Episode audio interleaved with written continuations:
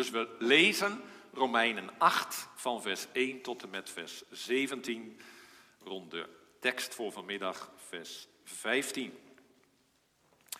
Dus is er nu geen verdoemenis voor hen die in Christus Jezus zijn, die niet naar het vlees wandelen, maar naar de geest.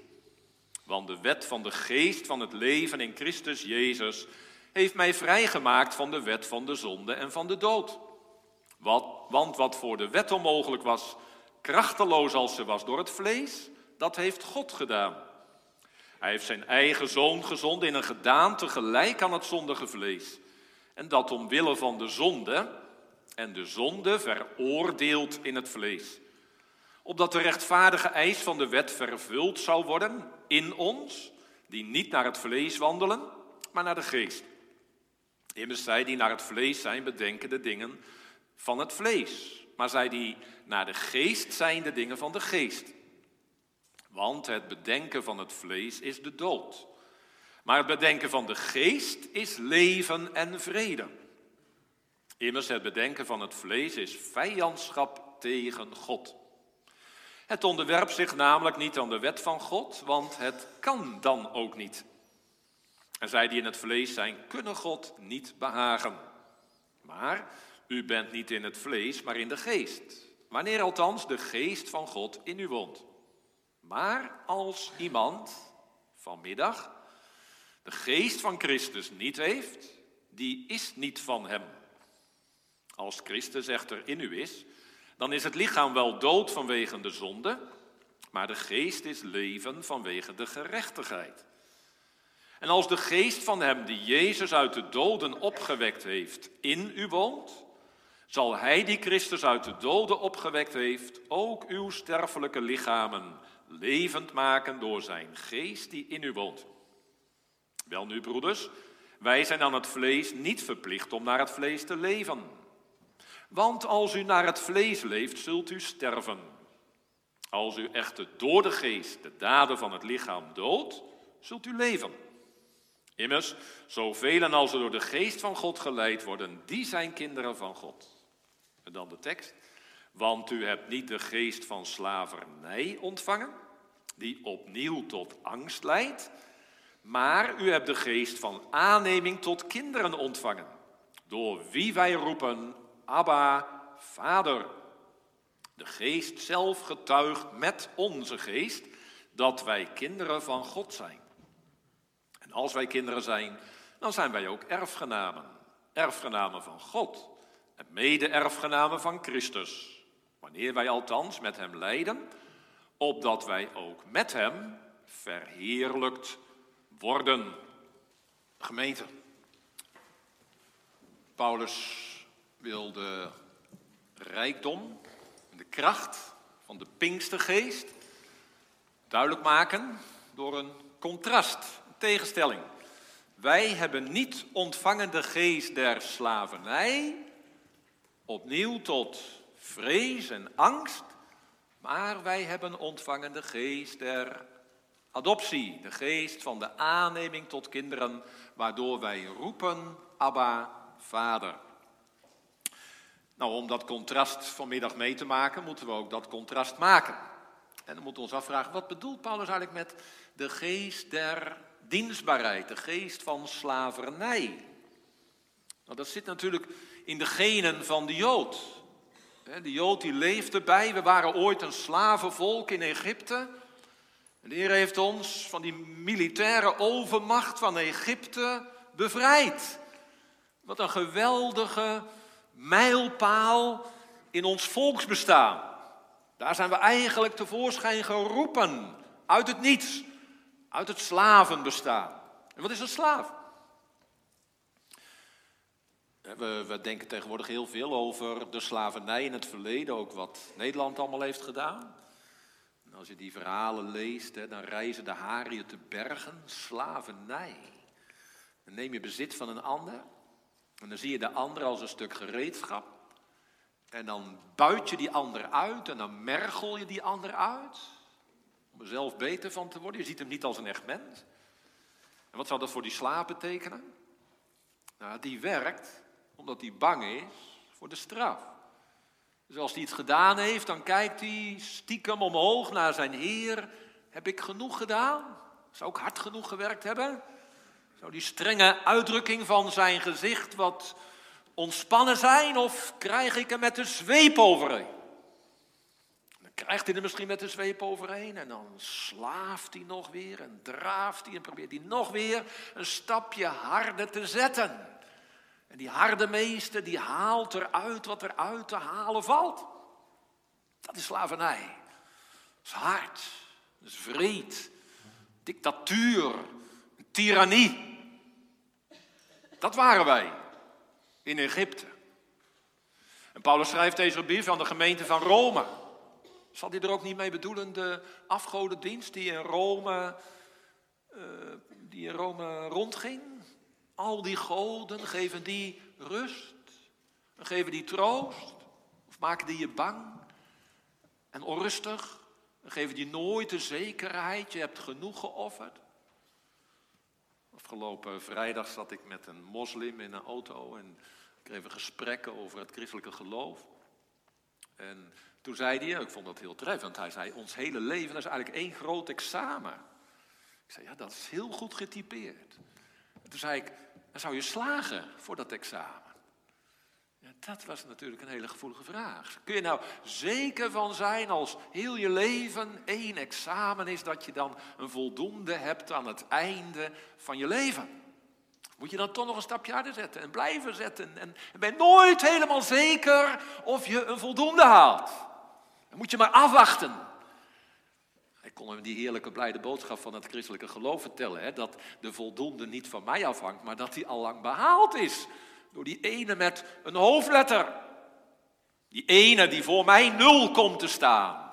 Die mij de zekerheid en de vastheid van het examen met vertrouwen tegemoet doet zien. Slavendienst, afgodendienst. Als we dat naar vandaag toebrengen, dan denken we misschien onwillekeurig aan, uh, aan Noord-Korea of zo, hè, waar die werkkampen zijn en waar christenen en ook anderen in opgesloten worden. Of uh, nou ja, andere landen op deze wereld natuurlijk. Of social media bijvoorbeeld. Het is toch heel aangrijpend hè, dat één op de zes jongeren professionele jeugdzorg nodig heeft, omdat men zo depressief is. We leven in een tijd van vrijheid. Je mag jezelf zijn, maar dat keert zich tegen ons dat je ook jezelf moet zijn. En je moet je profileren en je moet je bewijzen en je moet genoeg likes halen. En als dat niet helemaal lukt, geen mogelijkheid om te falen. Dan word je depressief en dan word je angstig en dan, dan heb je hulp nodig. En over slavernij gesproken. Als we denken waar onze kleren vandaan komen en waar onze smartphones vandaan komen, zijn er niet allemaal kindertjes bezig in mijnen om grondstoffen voor onze smartphones op te delven? En die goedkope kleren die wij kopen, zijn die misschien door kinderen in fabrieken, in duistere fabriekshallen, in elkaar genaaid? Er zijn veel meer slaven dan in de 18e eeuw in deze hele wereld. U eens gekeken op slavery? print.org kunt u voor uw eigen levens een beetje nagaan hoeveel slaven er voor u aan het werk zijn. En ook voor mij, helaas. Dat is de complexe werkelijkheid van het leven waar wij deel van uitmaken. Slavernij is niet ver weg. Nou, dat is het beeld wat Paulus oproept. De geest van de slavernij. Wat bedoelt hij daarmee? Ik denk twee dingen. In de eerste plaats bedoelt hij ermee om daarmee de oud-testamentische bedeling te typeren. Als hij de oud-testamentische bedeling vergelijkt met de nieuw-testamentische bedeling, dan zegt hij dat is slavernij vergeleken met vrijheid. Slavernij vergeleken met adoptie. Was er dan geen vrezen des Heren? Nou, daarom hebben we Psalm 25 gezongen, hè? Dat is oud-testamentisch. Gods verborgen omgang vinden, zielen waar zijn vrees in woont. Daar was de Heilige Geest. Daar was de gemeenschap met God. Dat eerbiedig dienen van de Heer, dat vertrouwen op Hem, dat roemen in Hem. Diezelfde David die kan zeggen, ik lag en sliep gerust. En dat zei hij niet op vakantie, maar dat zei hij toen die, de meerderheid van het volk onder leiding van Absalom in de revolutie zich tegen hem keerde. En David kon zeggen, ik heb nog nooit zo lekker geslapen. Niet omdat ik zulke stalen zenuwen heb en van beton ben, maar omdat mijn God zo goed is en dat Hij mij weet te vertroosten. Zo zal ik vol heldenmoed, aangezien Zijn hand mij behoedt, tienduizenden niet vrezen. Ofschoon ik van elke kant geweldig aangerand en fel benauwd mag wezen. Dat is de kracht van het geloof in het Oude Testament. En toch noemt Paulus dat een bediening van de verdoemenis, zegt hij in 2 Korinthe 3. En hier noemt hij dat een bediening van de slavernij. Als je eens nagaat, hè. Denk eens aan Nadab en Abihu die vreemd vuur bracht op het altaar. Er kwam vuur uit de hemel om hen te verteren. Weet u nog van Uzza? toen de ark op die wagen geleid werd met die ossen ervoor en die ossen struikelden en die ark eraf dreigde te vallen, toen snelde hij toe met de allerbeste bedoelingen. Maar dat was niet de bedoeling van God. En hij viel ter plekke dood neer.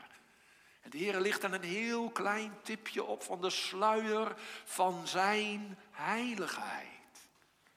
Wie is een God als gij, zo groot van, van heiligheid? We hebben een precies God.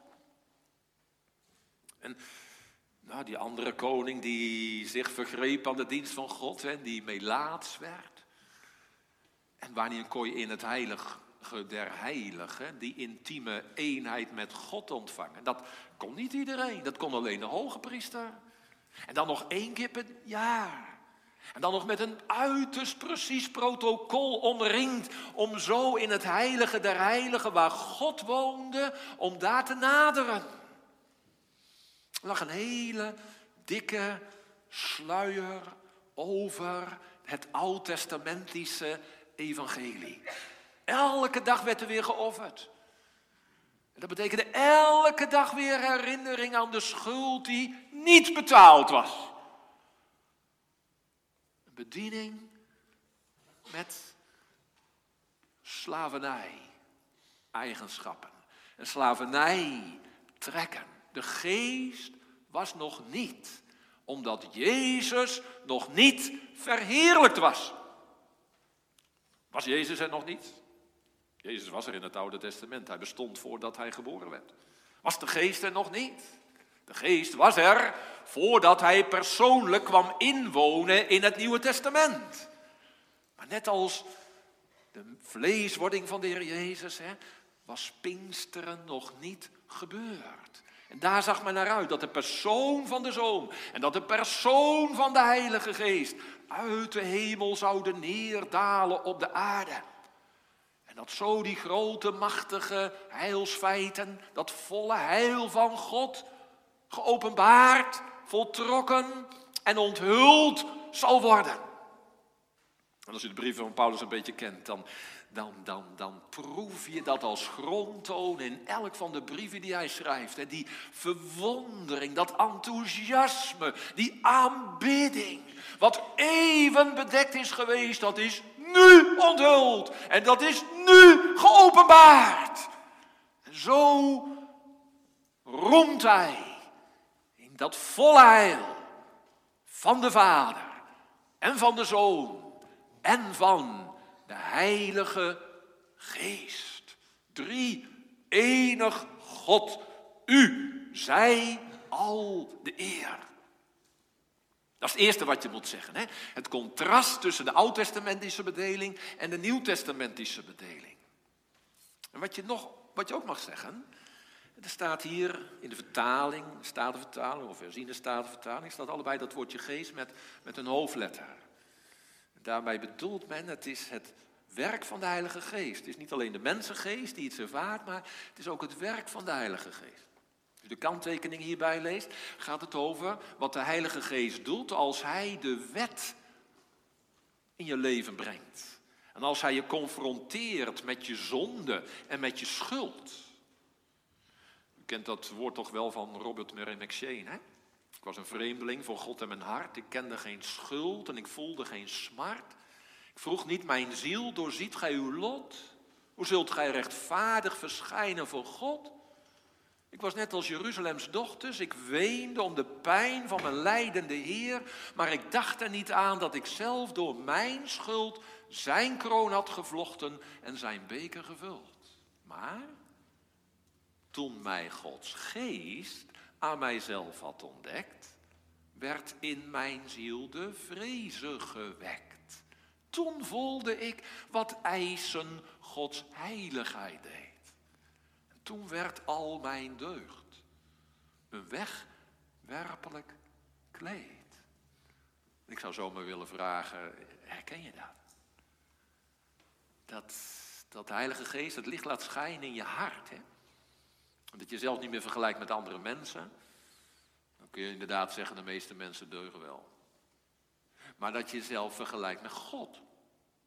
Er is er maar één die deugt, dat is God. En dan deug jij niet meer. Zou eens moeten vragen aan uh, Bunyan. Die, die dronken, vloekende ketellapper. 18 maanden lang werd hij geteisterd door de geest der slavernij. Was die zo angstig, ik lag gekneld in banden van de dood, daar de angst der hel mij alle troost deed missen. Of vraag het eens aan de prins der predikers. Spurgeon.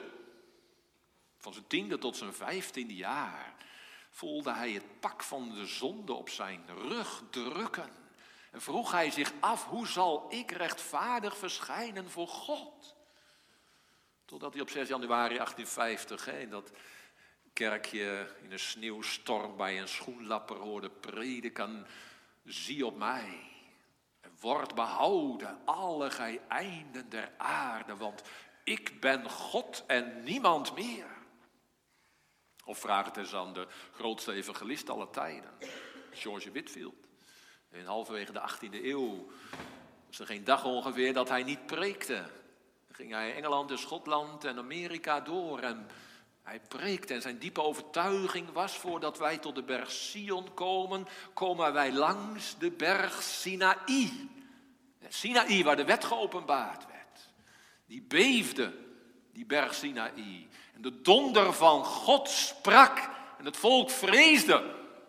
Als u het recht zou treden en gadeslaan mijn ongerechtigheden, wie zou bestaan?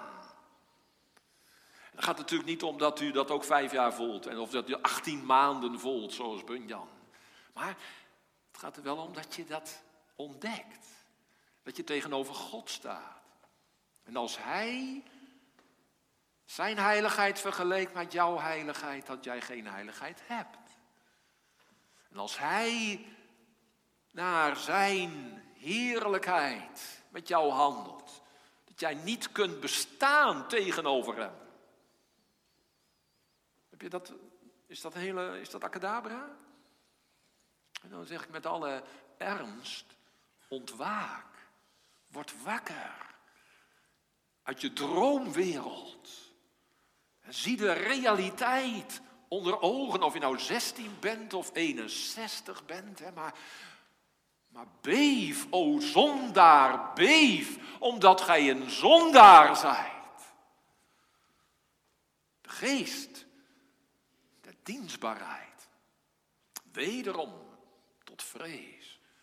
Kan ook in het leven van een christen, het leven van een gelovige wel zo, zo gaan. Hè? Misschien als je in concrete zonde struikelt.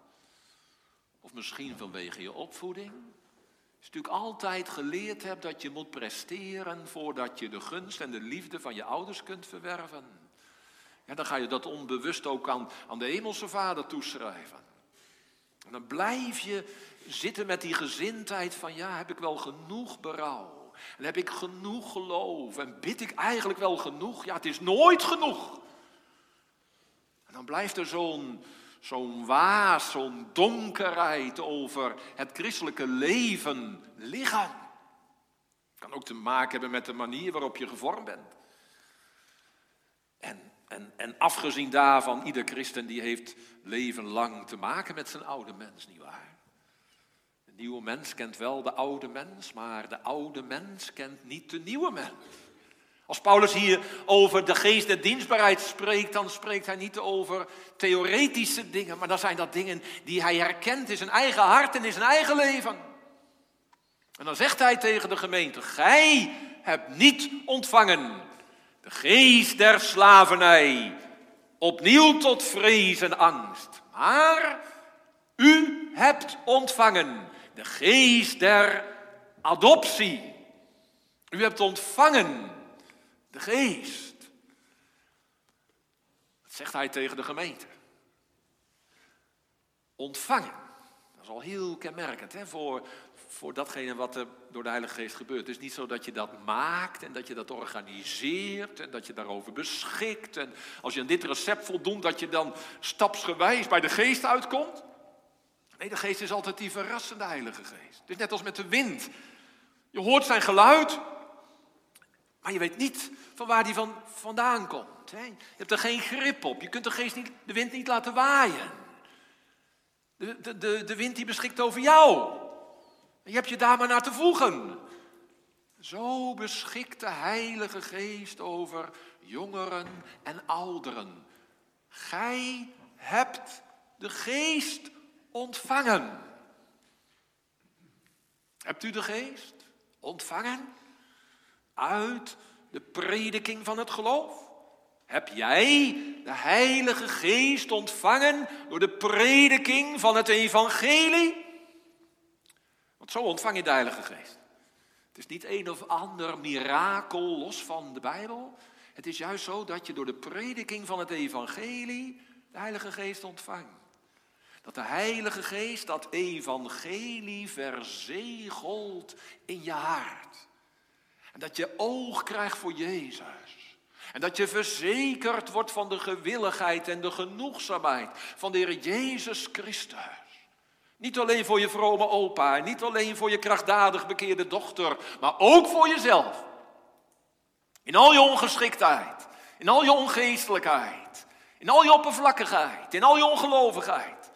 Misschien wel met atheïstische vragen.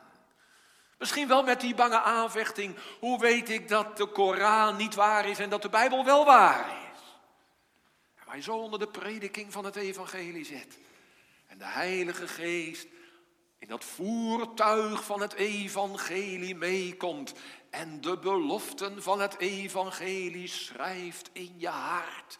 En je niemand anders ziet dan Hij die in de belofte van het evangelie wordt gegeven. De Heer Jezus Christus en je niet uitgekeken raakt op Hem. Het is niet los van het evangelie. Het is ook niet een second blessing of zo. Nou, misschien dat je het zo ervaart, dat zou nog kunnen. maar, maar waar het evangelie bezit neemt van je hart, daar neemt de Heilige Geest bezit van je hart. En dan noemt Paulus de Heilige Geest de geest der aanneming tot kinderen. Is dat niet heel opmerkelijk? Zou je dat verwachten in deze tegenstelling? U hebt niet ontvangen de geest der slavernij, maar u hebt ontvangen de geest van de bevrijding. Zou je dat toch zeggen? De geest van de vrijheid. Nou, zo wordt hij ook wel genoemd. En dat is ook iets wat, wat realiteit is door de Heilige Geest. De vrijheid en de heerlijkheid van de kinderen van God. Dat je God niet dient als een slaaf, maar dat je God vrijwillig dient. Dat je God dient omdat het een liefdedienst is. Dat je een vermaak hebt in de wet van God. Dat het een, een vreugde is, dat je niet uitgedacht raakt over die geboden. Voor uw geboden die ik oprecht bemin, mijn hoogst vermaak, mijn zielsgenoegen achten. Ik reken ze mijn allergrootst gewin. Ja? Zeg je er ja en amen op?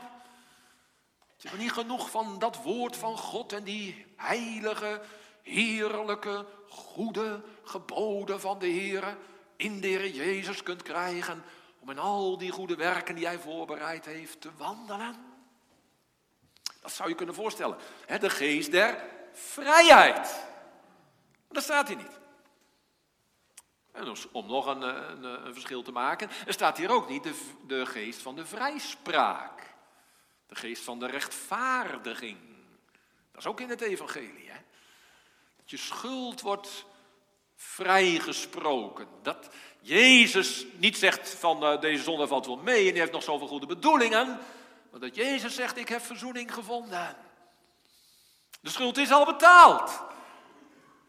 Dat je vrij uitgaat, dat Jezus namens jou recht doet aan God. Wat een bevrijding. Maar wat hier staat is, is nog dieper, is nog rijker, is nog intiemer, is nog persoonlijker. Als je in een rechtbank zou aangeklaagd worden en die rechter die spreek je vrij, dat is natuurlijk een mijlpaal en een heugelijke realiteit. Als diezelfde rechter nou tegen een arme sloeber zegt, ik heb hier de papieren van de adoptie. En ik wil garant staan voor jouw hele leven en je mag in mijn gezin worden opgenomen. Jij, sloeber, jij, zwerver, jij die zomaar op straat was neergelegd. Ik adopteer jou. En ik wil jouw vader zijn. ik sta voor jou in. En ik geef mijn hart en mijn liefde aan jou. Daar, daar gaat het hier over.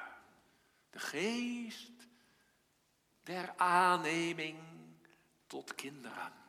De geest van het zoonschap, die wordt mij gegeven. Dat betekent niet alleen dat je zoon wordt, dat je geadopteerd wordt, maar ook door die geest dat je daar het zicht op krijgt. Hè? En dat je daar de troost van geniet. En dat je daarover gaat verbazen. En, en dat je dat gaat aanbidden en bewonderen. Dat dat sporen trekt door heel je leven heen. En dat geeft aanbidding als je, dat kun je helaas in de Nederlandse vertaling niet zien, maar dat woordje wat hier staat, aanneming tot kinderen, dat woordje voor kind wat hier staat, dat is het woord wat alleen maar gebruikt wordt voor de zoon van God. De zoon in de verhouding met de hemelse vader. En dat woord gebruikt Paulus door de inspiratie van de Heilige Geest heel bewust om het geheimenis van de geestelijke adoptie onder woorden te brengen. Je wordt geadopteerd tot zoon van God. Je wordt geadopteerd in de positie van de enige zoon van God. Wonderlijk. En, en, en aanbiddelijk. Het is natuurlijk omwille van de zoon van God. De Heilige Geest laat zien dat hij gekruisigd is en dat hij gestorven is en dat hij is opgestaan en dat hij met eer en heerlijkheid is gekroond en dat hij dag in dag uit actief is en jouw belangen in de hemelse heerlijkheid behartigt en dat je nooit één seconde uit zijn hart bent. En laat de glorie van de Heer Jezus Christus zien. En dat jij, omwille van Christus, in Christus ben besloten. En dat dezelfde liefde die de Vader heeft tot de Zoon, dat hij die heeft tot jou.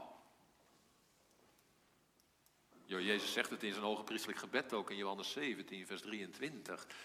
Vader, dat ze mogen zien dat de liefde die gij had tot mij, dat u die ook hebt tot hen. Geest der adoptie. Dezelfde pure, heilige, onveranderlijke liefde van het hele hart van de Vader. Niet alleen voor de Zoon, maar ook voor mij. Kunt u dat aanvaarden? Zullen mensen zijn die zeggen, oh, natuurlijk kan ik dat aanvaarden. We leven het Nieuwe Testament, dan zeg ik amen op en daarom noem ik God mijn Vader. Maar als je nou jezelf kent, welke ploert jij bent en welke schurk jij bent tegenover God. Dat je God op het hoogste misdaan hebt. Hè, misdadig behandeld hebt. Dat al het kwaad wat je in de wereld ziet, dat dat in jouw hart woont. Of zoals hier in vers 7 stond in Romeinen 8. Hè? Bedenken van mijn vlees is vijandschap tegen God. Zo weet Paulus zichzelf toch? Als je een hoofdstukje terugbladert in Romeinen 7, zegt hij: Het goede wat ik wil, dat doe ik niet. En het kwade wat ik niet wil, dat doe ik wel. Ik ellendig mens, wie zal mij verlossen uit het lichaam van deze dood? Mij, de grootste der zondaren. Zo voelt hij zich tegenover God. Ja, dan wordt het niet meer gesneden koek. En dan is het niet zomaar even iets wat je aanneemt en waar je ja op zegt en dan zegt oké, dat weten we ook weer en we gaan over tot de orde van de dag. Nee, dan raakt het je, hè? En dan heb je ook de geest nodig om dit te aanvaarden. De geest die getuigt met onze geest dat het er bij God zo bij staat. onomstotelijk getuigt met jouw geest. Jij bent een zondaar en jij blijft een zondaar. Jij hebt God op het hoogste misdaan. En als God in het recht zou treden en gadeslaan jouw ongerechtigheden, dan kun jij voor hem niet bestaan. Maar om Jezus, in Jezus, de Zoon van God, geadopteerd tot een kind van God. Al het behagen dat de Vader heeft in de Zoon, dat heeft Hij voor jou. En dan deel je dat niet met miljoenen anderen. En dat één miljoenste partje van het hart van de Vader voor jou is. Dan is het net zoals met uw vader zijn, toch? Je houdt toch niet van je zes kinderen een zesde deel van je hart? Je houdt met je hele hart van elk van je kinderen. En die hemelse vader houdt met zijn hele hart van elk van zijn kinderen. Al is het de zwakst gelovige, al is het de meest beschroomde gelovige, al is het de meest verwarde, beginnende dienaar van hem. Kun je je voorstellen hoe Paulus dit schrijft? U hebt ontvangen de geest der aanneming tot kinderen. Paulus schrijft het niet als een of andere stellige waarheid. Dat is zo en dat moet je geloven en zo. Maar dit is aanbidding.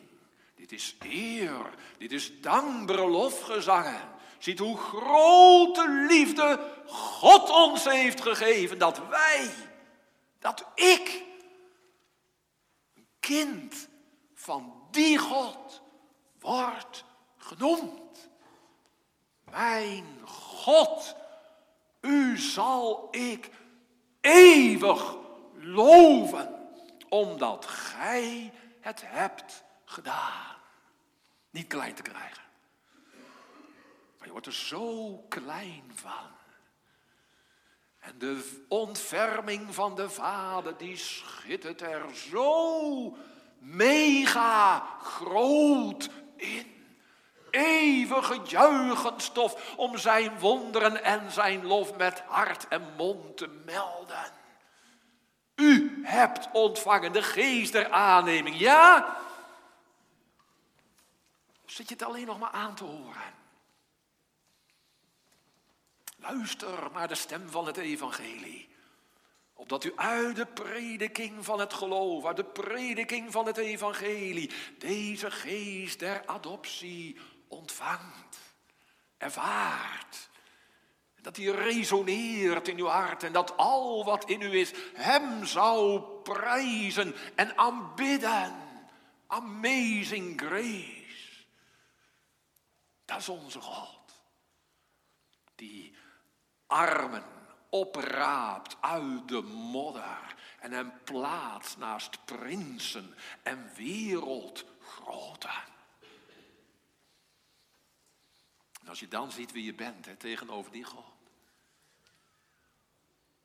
is je berouw ooit dieper dan in het licht van dat vaderschap van God voor jou? Denk aan die verloren zoon, vader. Vader, ik heb gezondigd tegen de hemel en voor u. Ik ben niet waard uw zoon genoemd te worden. Wat heb ik u gekrenkt? Wat heb ik u op het hart getrapt? Wat heb ik u veel pijn en verdriet gedaan? Zalig zijn die treuren, want zij zullen vertroost worden. Wat een vreugde, wat een verwondering, wat een aanbidding. De geest der aanneming tot kinderen. Als je dan toch weer even denkt aan die verloren zoon, hè, dan is niet alleen jouw verbroken hart en jouw verslagen geest, maar ook dat geopende hart van de Vader.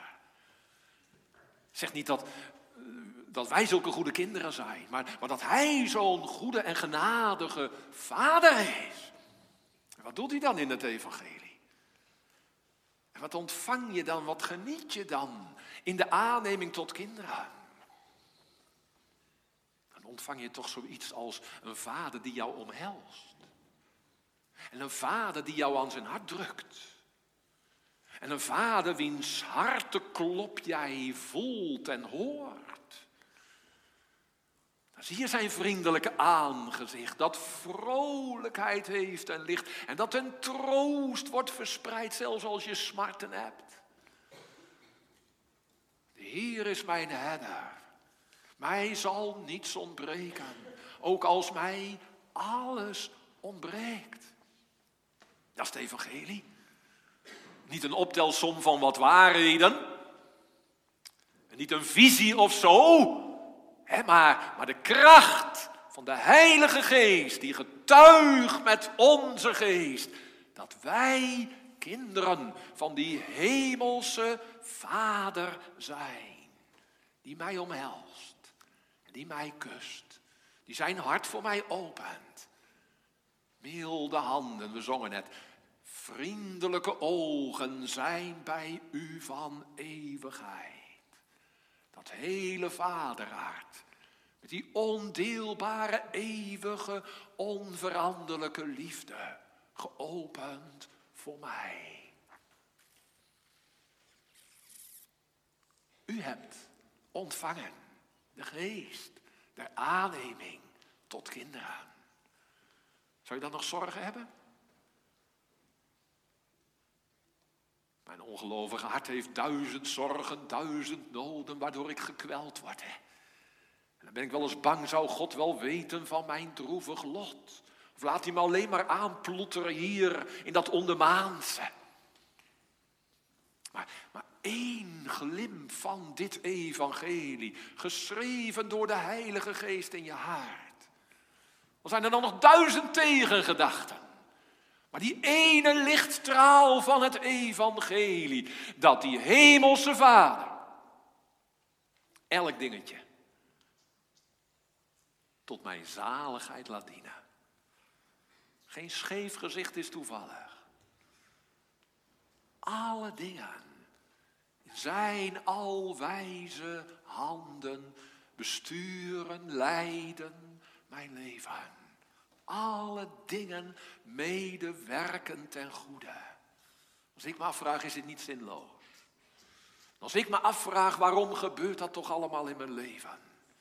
Waarom heb ik zoveel moeite en de ene tegenslag naar de ander? Die teleurstelling en die gebrokenheid. Het stapelt zich maar op. En hij blijkt honderdduizend keer groter te zijn dan die noden en zorgen, die duizend keer groter zijn dan mijn hart. In de grootste smarten blijven onze harten in de Heere gerust. Is dat niet het geheim van David? Oud-testamentisch al. Wat moet het dan Nieuw Testamentisch niet zijn? Onder die volle open hemel, in die aller beste fase van de heilstijd waarin wij zijn aangekomen. Of, of, of zitten we nog op het niveau van het Oude Testament? Of zitten we nog niet eens op het niveau van David in het Oude Testament? Wat een schatten, wat een bronnen. Om uit die volheid te ontvangen genade voor genade.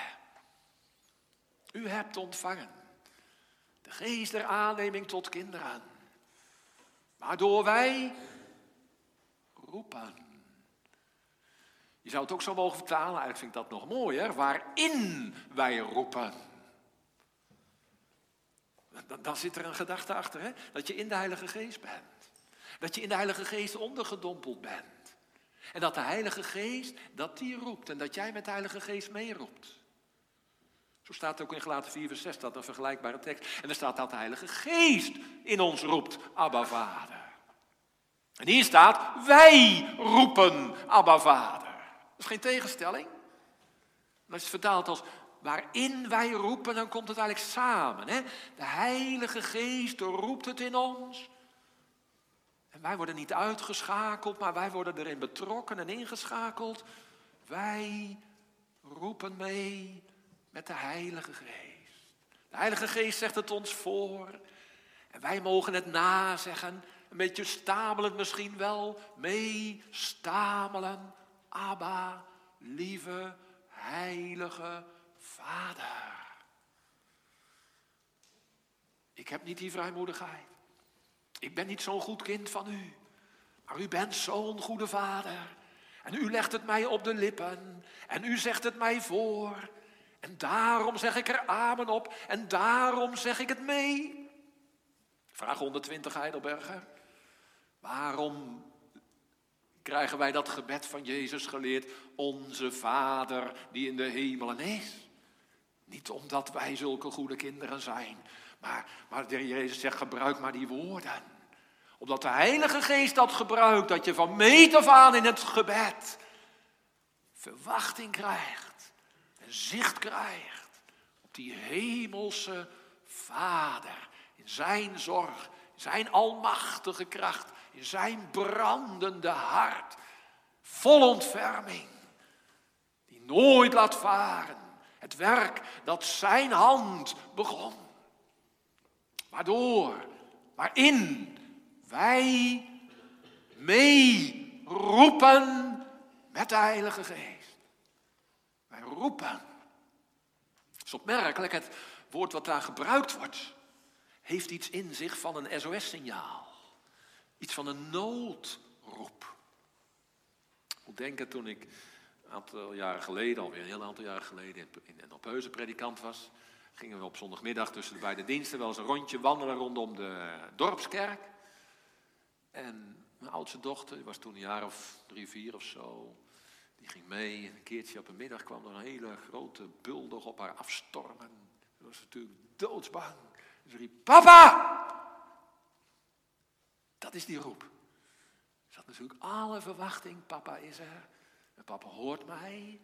En die helpt mij. Die gaat voor me instaan. En het was ook nog zo. Papa was ook wel bang voor die hond. Maar hij voelde toch, ik moet dat kind beschermen. Ik ga ervoor staan. En ik ga dat kind in bescherming nemen. Nog wekenlang heeft ze gezegd, die hond die bijt niet, hè papa. Dat maakt er zo'n indruk. Dat is het noodsignaal. Wat uit de diepten wordt opgezonden naar boven. Hè? Maar dan wel met verwachting. En dan wel met het zicht op, dat is die hemelse Vader. Uit de diepten roep ik tot u, die heil kunt zenden. Het hoeft ook geen lang gebed te zijn, hè? Het hoeft niet een heel mooi gebed te zijn. Het hoeft er maar één woord te zijn, het hoeft maar één zucht te zijn. Hij is nabij de ziel die tot hem zucht. En hij troost het hart dat schreien tot hem vlucht. Wat verwacht een kind niet van zijn vader? Ik zelf als kleine jongen met mijn vader door een donker bos liep. Je zat toch nergens over in, al was er geen lichtpuntje te bekennen in de winter. Je vader wist de weg en die nam je bij de hand. Die was sterk genoeg en die was wijs genoeg. Hè? Zonder enige reserve. Volgen zonder vragen. Misschien zeg jij wel volgen met vragen, maar, maar dan toch maar volgen. Vader, wat gij doet, dat is God. Roepen. Weet u dat, u dat, dat we datzelfde woord ook lezen van de Heer Jezus, die zoon van God bij uitstek?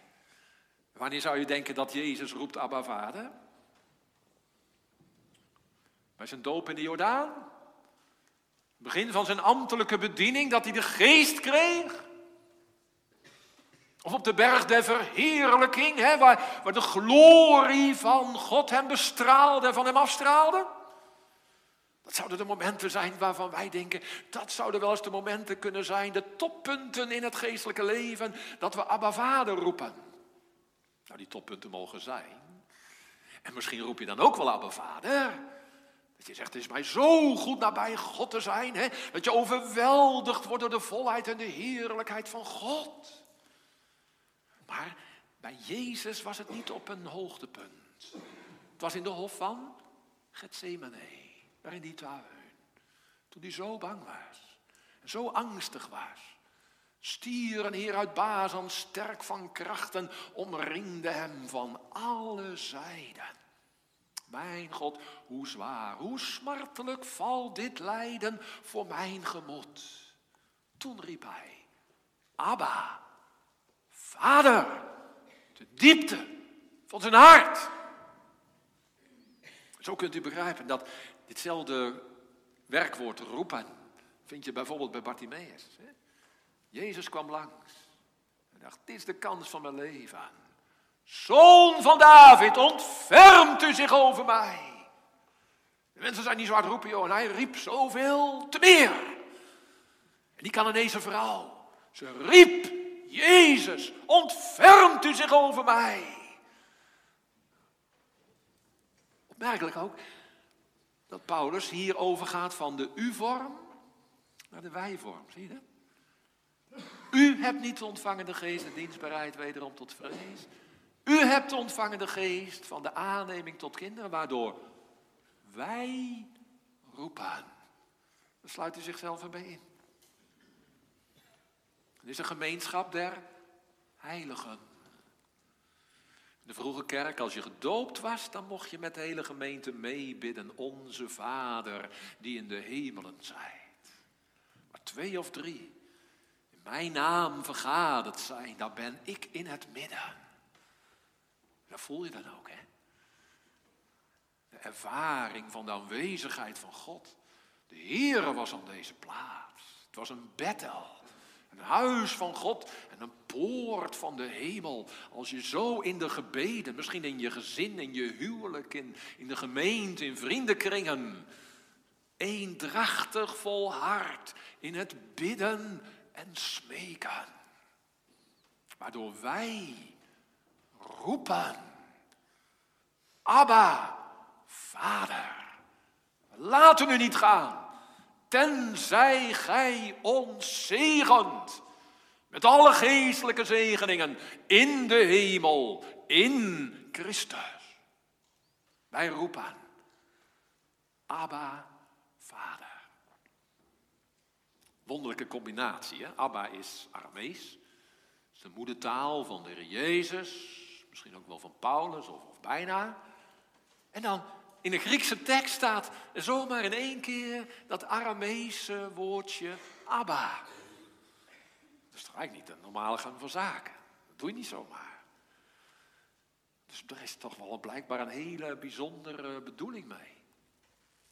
Zou het misschien zijn om, om aan te geven dat het evangelie niet alleen is voor de Jood, maar dat het ook is voor de Romein in Rome, hè, waar de brief aan gericht is, en voor de Griek. Het evangelie internationaal is. Eén kudde en één herder. U hebt ons goden gekocht uit al die volken, talen, naties en tongen. Bepaalt onze vandaag bij, hè? we hebben een wereldwijde kerk. Die katholieke volheid van het christelijke geloof te, te, te verstaan. En met al die heiligen te verstaan de lengte en de hoogte en de breedte. En bekennen de liefde van Christus die elk begrip te boven gaat. O Heer, zend dan overal Bijbelvertalers uit. Dat al die stammen in hun eigen talen de grote werken van God horen verkondigen. En betekent het ook niet intensiteit? Een herhaling, hè? Aramees voor vader. Abba, vader. Is niet zomaar iets wat je gedachteloos prevelt, hè, maar wat uit de diepte van je ziel opstijgt tot God. En wat dan ook een zwak punt is in God, om het maar zo te zeggen. En God is sterk, maar het zwakke punt is als je hem bij zijn naam noemt. Als je zegt, u bent vader.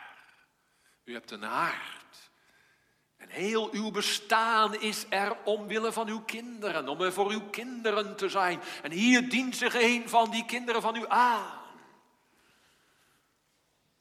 Je spreekt God aan op, op wie Hij is, in de Heer Jezus Christus. Denk aan het vaderlijk meedogen. Here, waarop ik biddend pleit. Dien gij iets zult begeren in mijn naam, in mijn identiteit. Ja, dan kan ik niet achterblijven. Dan kom ik in beweging.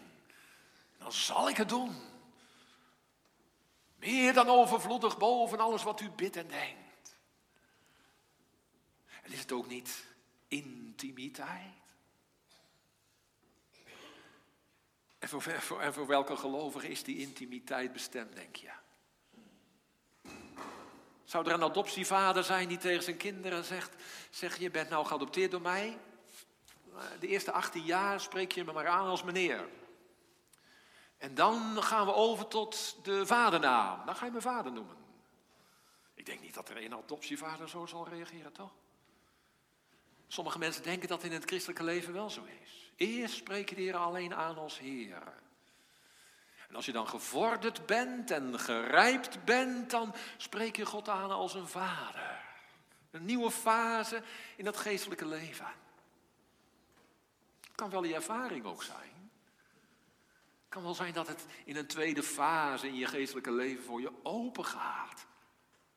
Maar zou die hemelse vader er geen verdriet van hebben? Als zijn zwakste kinderen hem nooit als vader aanspreken? Juist die vadernaam is muziek in de oren van God. Heerlijker dan een concert van Bach of zo.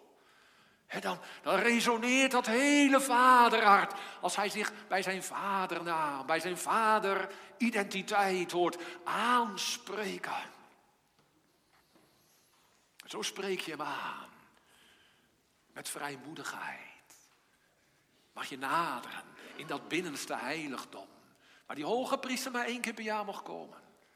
Met een uiterst, uiterst uh, punctueel en, en precies protocol. Maar in het koninkrijk der hemelen, stellen we even voor. Die vader op zijn troon. Omringd door de lakeien van de heilige engelen. Die moet het niet wagen hem vader te noemen. Dan krijgen ze ontslag. En dan komt zo'n, zo'n, zo'n, zo'n prevelend babytje in de genade. Die prevelt, papa, heilige vader. Wat zal die koning op zijn troon doen? Hij zal toch even al zijn paparassen terzijde schuiven. En zijn hart opent zich. En hij zegt, kom maar mijn kind. En bij wijze van spreken neemt hij op schoot. En drukt hij, zich, drukt hij je aan, je aan zijn hart. En hij fluistert in jouw oren. Ik heb jou lief gehad. Het eeuwige liefde. En daarom heb ik mijn zoon niet gespaard.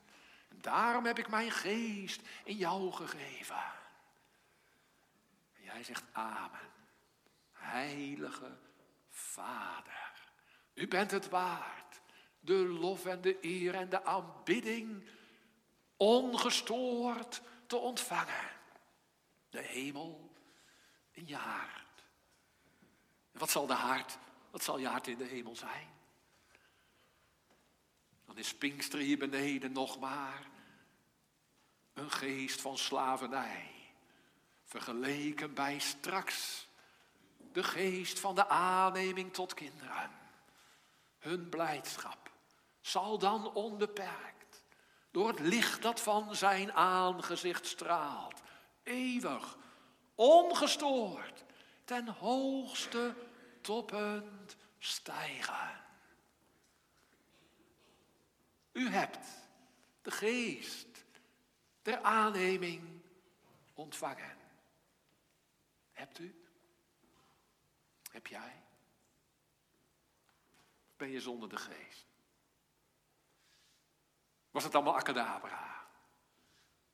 Hoor dit alleen maar aan? Resoneerde je hart niet mee? Zou het kunnen zijn dat je zonder de geest bent, terwijl je in de tempel van de Heilige Geest bent? Hebben die woorden ook gelezen, hè? Romeinen 8, vers 9. Indien iemand de geest van Christus niet heeft, die is niet van Christus. Weet je wat dat betekent? Als je niet van Christus bent, ben je van jezelf. Dan komt de hemel jou niet toe. Dan ben je tot de hemel toe verhoogd. Dan word je tot de hel toe neergestoten. Staat daar een punt? Staat een komma? Denk ik aan de woorden waar hier vanmorgen over gepreekt is. Onze aardse vaders die boos zijn, zondig zijn, hun kinderen goede gaven weten te geven. Hoeveel te meer zal de hemelse Vader de geest geven die hem daarom bidden. Hij wacht op jouw gebed. Doe je mond wijd open. Ik zal hem vervullen. Heden. Amen.